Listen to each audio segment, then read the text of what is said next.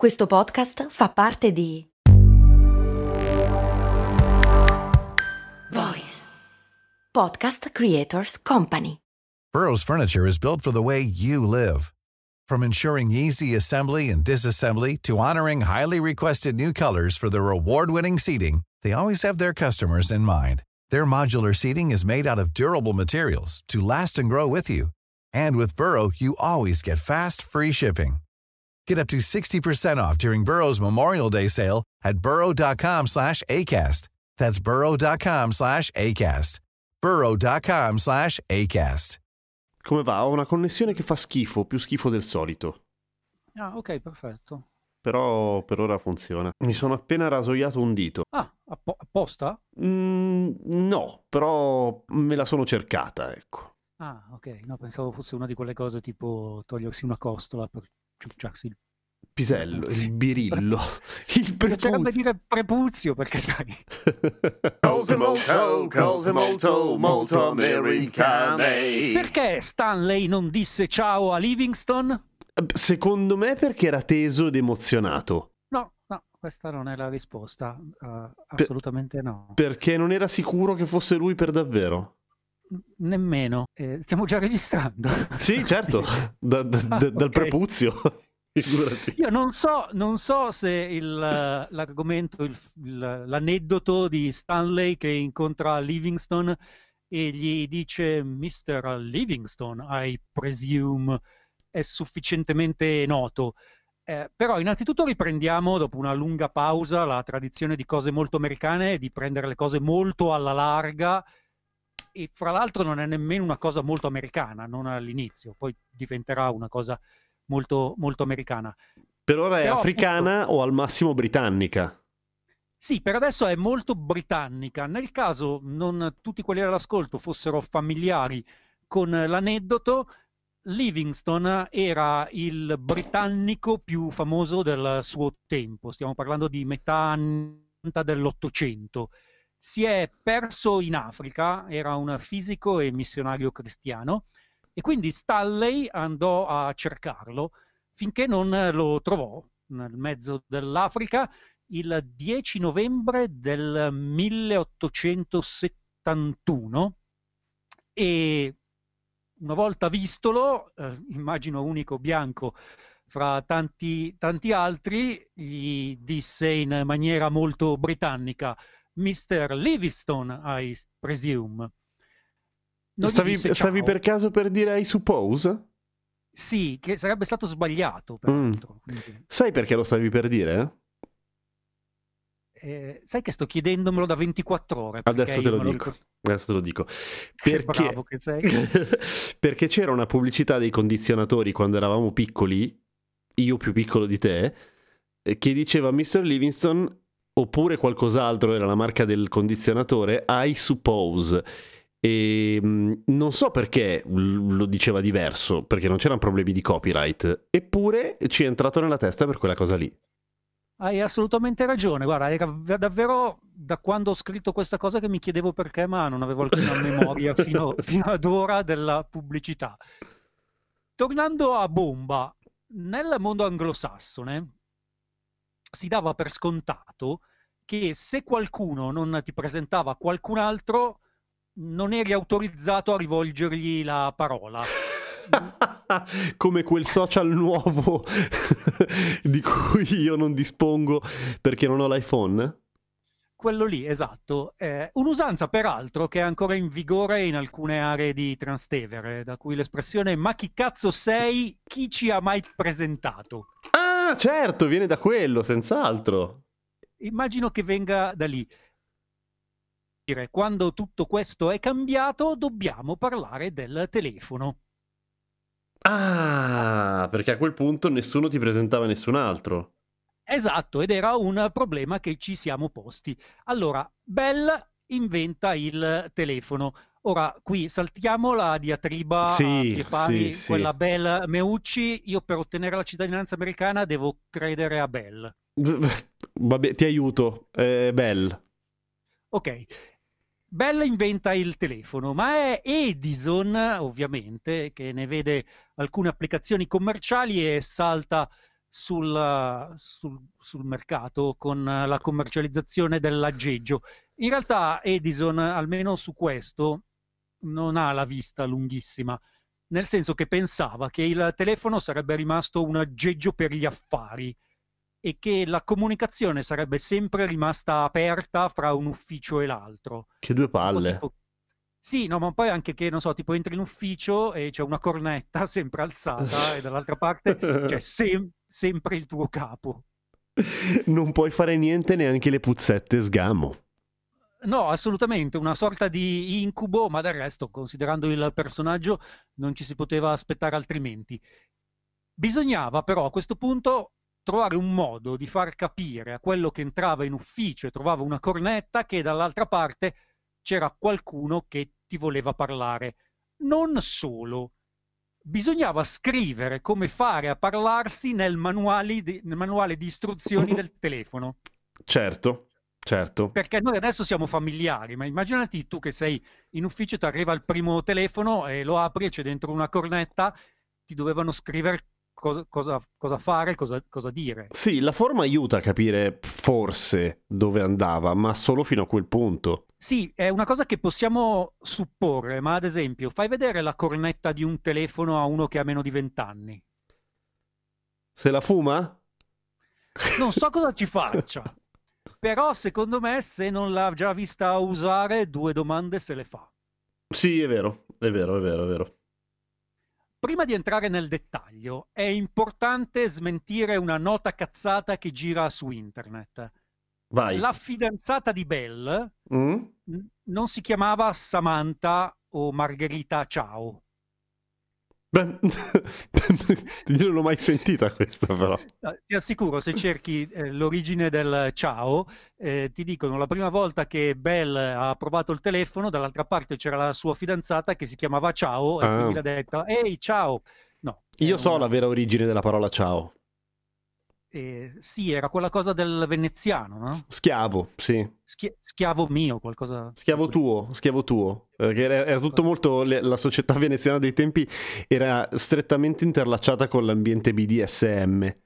E quindi era un modo per salutarsi e dire ciao, sono il tuo schiavo.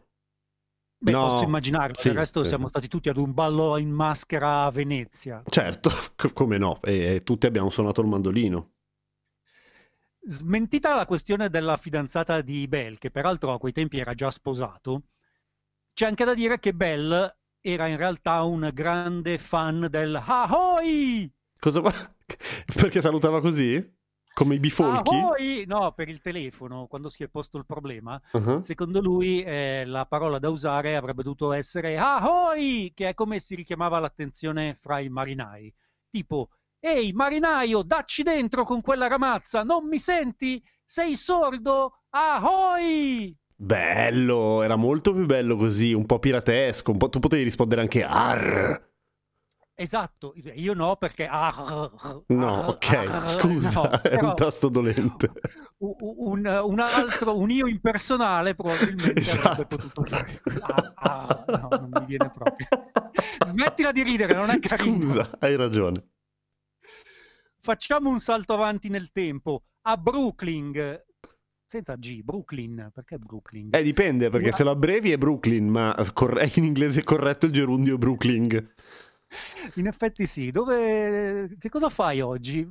I'm Brooklyn. I'm- I'm Brooklyn. Esatto. A, a Brooklyn un professore nel 1935, Mr. Königsberg, si è chiesto chi ha inventato il ciao.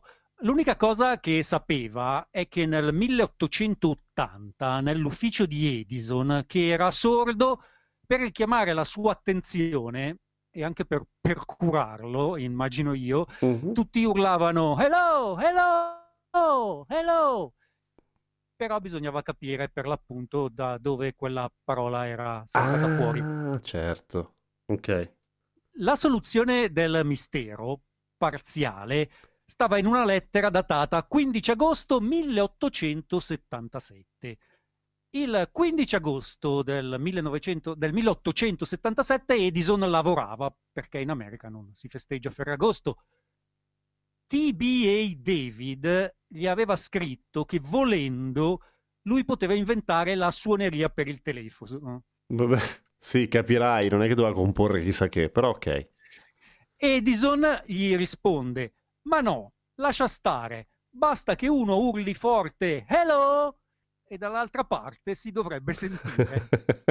Sai che inculata se non esisteva la suoneria. Tutti in paranoia di fianco al tele- a dormire di fianco al telefono. La prima volta che la parola hello è comparsa nella storia su un pezzo di carta è quella, è quella lì. La prima conversazione pubblica al telefono iniziò quindi con lo scambio Hello, what is wanted? Ciao, cazzo vuoi? Era il 28 gennaio del 1878, abbiamo mancato l'anniversario di un niente. Ah, non era molto cortese però, what is wanted. Beh, adesso non so, magari ai tempi era una sorta di reverenza. Ah, ok. Ma scusami, in tutto questo, quindi la parola hello è nata per il telefono e non esisteva prima? Serio? Non esisteva un modo di dire ciao. E come si salutavano? Bella. Eh, mister... No, no, attenzione, un altro errore comune. No, perché il- l'elegante dude Sì? non esisteva neanch'esso. Beh, ok, sì, mi sembrava più moderno. Quindi non, eh, non ci si salutava, che poi è il, è il motivo per cui esiste questa puntata, cioè perché Stanley non detto Ah, giusto, giusto, giusto. a Livingston, perché era solo il 1871. La lunga ricerca di Mr. Königsberg, che è durata più di 35 anni, non finiva qua. Dove diavolo Edison aveva preso hello? Non viene dall'inglese hello con la U, come alcuni dizionari dicono. Eh, hello eh, veniva usato non come saluto, ma come una sorta di oibò.